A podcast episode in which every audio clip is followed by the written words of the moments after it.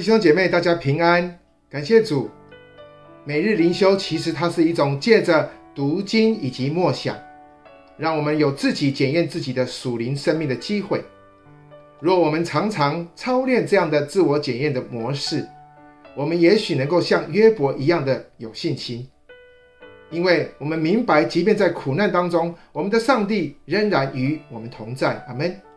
因为借着这样的检验，我们也不怕周遭的人他们的指责以及嘲笑，我们更深信有主陪伴的苦难不是咒诅，乃是让我们经历神化妆的祝福。阿门。让我来为各位念今天的经文。我们今天要来看的是约伯记二十七章，从十三到二十三节。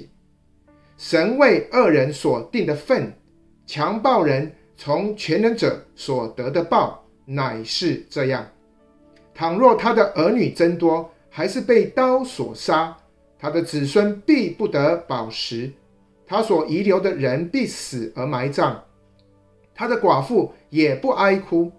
他虽积蓄银子如尘沙，预备衣服如泥土，他只管预备，一人却要穿上。他的银子无辜的人要分取。他建造房屋如虫作窝，又如守望者所搭的棚。他虽富足躺卧，却不得收敛，转眼之间就不在了。惊恐如波涛将他追上。暴风在夜间将他刮去，东风把他飘去，又刮他离开本处。神要向他射箭，并不留情，他恨不得逃脱神的手。人要向他拍掌，并要发斥声，使他离开本处。各位弟兄姐妹，大家平安。那我们其实读了约伯记已经好一阵子了。我认为约伯记之所以这么不好读，我想。它不只是单单在讨论什么是苦难而已，而是我们在读这个约伯记的过程当中，我们好像看不到一个我们心里想要的答案。首先就是为什么像约伯这样上帝所认定的艺人，甚至是一个敬虔的人，会遭受到如此的患难？另外，当我们说圣经它是上帝的话，那为什么圣经要记载这么多约伯朋友的话语？但是他到最后却被上帝说：“你们讲的都是错的。”那到底我们读这些约伯朋友的话语的目的是什么？再来，我们看到面对约伯，我们看到的也是约伯的埋怨以及争执。那与其说他跟他的朋友争执，在某种程度上来说，其实他也是在向上帝争执，不是吗？可是我们被教导，基督徒不是要常常喜乐，要不住的祷告吗？我们好像读了约伯记好久了，但是到今天我们才读到第二十七章。我们看到，其实这些约伯与他的朋友所说的内容，大多都非常的重复，并且你越读，你会感觉越来越压抑。那约伯与朋友相互的争执，他们互不相让。与其我们说这本约伯记在考验约伯在面对这三个朋友的耐性，那我自己更觉得。当我们在读约伯记，其实也在考验我们这些读者的耐性，不是吗？所以今天，亲爱的弟兄姐妹，当我们一起在看二十七章从十三到二十三节的时候，让我们一起再一次的静下心思来思考，让自己试着去感受到约伯他的感受。虽然这可能是非常的不好受，但是。若我们没有用约伯的心境去深入思想约伯记的时候，我认为这约伯记肯定读的是非常的辛苦。那我们也可能会跟约伯的朋友一样，因着随便的读，并且随便的下定论，使受伤的人就再一次的受伤害。愿主怜悯我们。那弟兄姐妹，我们看到今天的经文是延续昨天约伯的回应。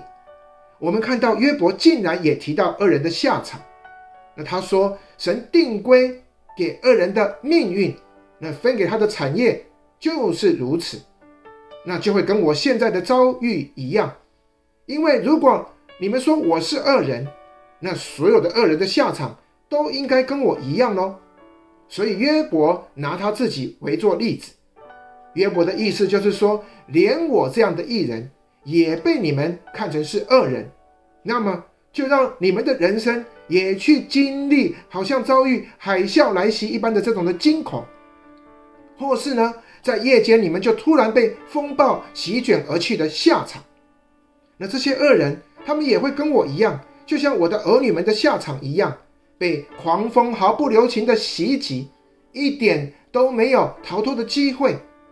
所以，就跟你们看到我的下场一样，当人看到恶人倒霉，他们就拍掌，那就像你们讥笑我，并且定我的罪一样。看吧，这个恶有恶报的命运，不但在我的身上，你们也无法置身于外的。那亲爱的弟兄姐妹，我们看到约伯他被朋友轮番指责到了一个地步，他就开始有一些的反击。诶，你会发现。约伯在这章的论调，居然跟他的朋友说法非常的类似，他有一种以其人之道还治其人之身的感觉。其实，我在想，会不会约伯在这个时候的思想，他也是有一种矛盾的。那一方面，他认定神不会去特别惩罚恶人，但是另一方面，他又觉得恶人的境况也未必是特别的好，所以。即便他自己不完全的同意他的朋友所说的这种恶有恶报的说法，但是他也希望这种恶有恶报的这种方式让仇敌遭遇到。所以呢，这种恶人所应遭遇的惩罚，他也希望这些人可以得到。那这三个朋友这种轮番攻击以及指责，他们对约伯来说。就是恶人。那弟兄姐妹，我们在过去约伯记的灵修当中，我们大部分可能一直聚焦于一个合宜辅导者的心态，也就是说，我们应该怎么样去辅导一个正在受伤的人。但是今天，让我们或许换一个角度，我们用约伯自己来看一位受辅导，也就是被辅导者的那个心态。那弟兄姐妹，我们其实也要像约伯一样来省察自己。然后我们也要向主来告白，但是我们在告白的时候，我们当然不会像约伯这样说“我是无罪的”，但是我们却可以借着告白来向耶稣认罪，因为虽然我们有罪，但是当我们一个以一个悔改的心向主认罪的时候，我们的神他也会赦免我们的罪。阿门。所以。我们要常常在日常生活当中，我们要自我省察，不是只有在苦难当中才来自我省察。事实上，你会发现，发现当你越与主亲近的时候，你一定都会在这种每时每刻当中，你会强烈的感受到那种与罪挣扎的张力。所以，基督徒根本不需要别人来指出我们身上有什么罪，因为有一个圣灵充满的基督徒。他自己就会因着圣灵的责备，承认我软弱，承认我有罪。各位，承认自己有罪，绝对不是一种失败软弱的表现。好像基督徒，我们就是应该要常常得胜吗？是的，但是有时候我也不认为是这样子。我认为，反而借着认罪，这才证明我们的确是活在罪的当中。所以。我们才需要时时刻刻的，我们要需要耶稣在我们的生命当中，我们时时刻刻才需要圣灵来帮助我们有能力去胜过罪恶。但是各位弟兄姐妹，基督徒有一个盼望，那就是当我承认我的罪的时候，并且我愿意诚心的悔改，各位我们就有盼望。我们相信主耶稣，你会赦免我们的罪，所以。当我们活在这个成圣的信仰的路程当中，某种程度来说，我们其实也要学习约伯，我们也需要靠着圣灵有这样的勇气来宣告，因为如果我们常常有省察自己以后，我们也可以得到一个结论，我们就可以跟约伯一样，就像他在神的面前，他确定他是一个无罪的人，阿门。那我们也可以这样的说。我们的生命常常因着自我的省察，我们靠着认罪以及悔改，也因着耶稣基督的宝血，我可以完全靠着信这位耶稣基督，而称为义。阿门。所以，亲爱的弟兄姐妹，若我们有这种自我省察的机制，当有人来责备我们的时候，我们就可以分享这种我们过去自我省察的经历以及过程。所以，当人的责备是对的，我们当然就要虚心受教。我们要承认自己的软弱，我们不应该与人辩论，好像真的面红耳赤一样。相反的，如果我们觉得别人对我们的责备是不正确的，弟兄姐妹，那我们就要去解释。你就可以分享我们心中那种真实的想法，虽然有可能不一定能够解释的完全，但是我们不但是面对人，我们更是要面对神，因为神知道我们心中的想法。那能不能改变对方，那是上帝的事，但是我们却要做这样的工作。所以回到约伯的身上，弟兄姐妹，虽然约伯他在患难的当中，我们看到约伯并没有默然不语，在他朋友轮番上阵、长篇大论后的定调，那就是二人的结局将是灭亡。但是弟兄姐妹，我们看到。约伯他有这种自我审查的过程，所以他不同意自己被指为恶人，他也不认为自己今天的光景是受到神的惩罚，所以他继续求神为他辩护。那弟兄姐妹，我们看到约伯作为一个被辅导的人，他虽然受了别人的指责，但是他的头脑还是很清晰的，他知道他该同意的是什么。但是他也知道他该反驳的是什么。那亲爱的弟兄姐妹，我们看到，常常我们在急难危险当中的反应，我们就是惊慌失措。所以呢，很多时候我们在危难当头的时候，我们就很容易会乱了方向，我们也会失了分寸。那在这种混乱的状态当中，如果加上别人一指责我们，我们好像可能就更乱了，不是吗？因为我们过去可能根本没有这种按时自我省察的操练，我们也没有想过要这样做。但是，如果我们常常有这种自我省察的过程，我们就不会在危难当中好像左右为难，甚至我们自己纠结以及无端的我们就被定罪。所以，今天在灵修分享的最后，我要奉耶稣的名来祝福你。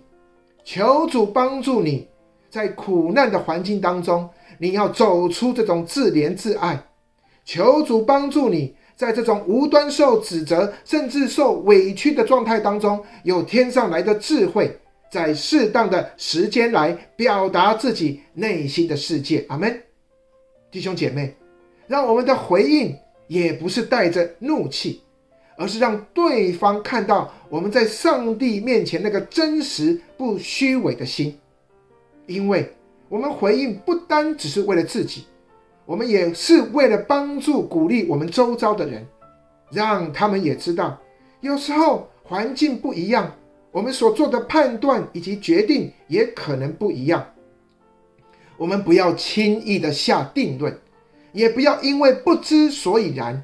然后我们把什么事都说成这是上帝的旨意。耶稣说：“你们的话是就说是，不是就说不是。若再多说，就是出于那恶者的。”所以今天求主恩待怜悯他的百姓，让我们以真诚以及诚实，并加上爱心，能够彼此的服侍，彼此的交通，能够彼此的生活。阿门。我们一起来祷告。慈悲爱我们的天父主耶稣基督圣灵保惠师，我们再一次献上我们的敬拜和赞美，感谢主。今天你借着今天这段经文，再一次的提醒我们，主啊，有时候我们在苦难当中，真的是有些很像有苦说不出来，所以我们周遭的人也不明白。但是主，我们要说，如果我们常常有在你灵里这种醒自我省察的机制，主，我们知道，就算天下的人不认同我，但是主，你知道我们的苦情。主啊，今天。借着今天约伯记的分享，主让我们弟兄姐妹能够再一次被你的圣灵光照，主让我们再恢复与你的关系。主，我们不单单只是读这个字面上的意义，主啊，让我们有一种自我省察的机制，让我们在你的面前常常认罪悔改。主，以至于我们能够靠着信主啊，能够来在你的面前能够称义，主啊，帮助我们，主啊，让我们也知道怎么用智慧的心与人来沟通，让我们的嘴巴也说出合宜的话。当别人指责我们，我们应该被修正，主啊，我们应该要认罪的时候，我们就认罪，主啊。但是当有时候有这些无端的指责，也让我们有机会来表达我们自己，主啊，让我们说有时，让我们听也有时，主啊，谢谢你，这是你的心意，主帮助我们，主啊，常常活出靠主得胜的生命。我们将祷告感谢，奉耶稣基督的名求，阿门。弟兄姐妹，感谢主。让我们常常借着灵修，让我们有这种自我省察的机制，以至于我们在苦难的时候，我们不惊慌，我们不失措，我们知道神与我们同在。阿门。我们下次再会。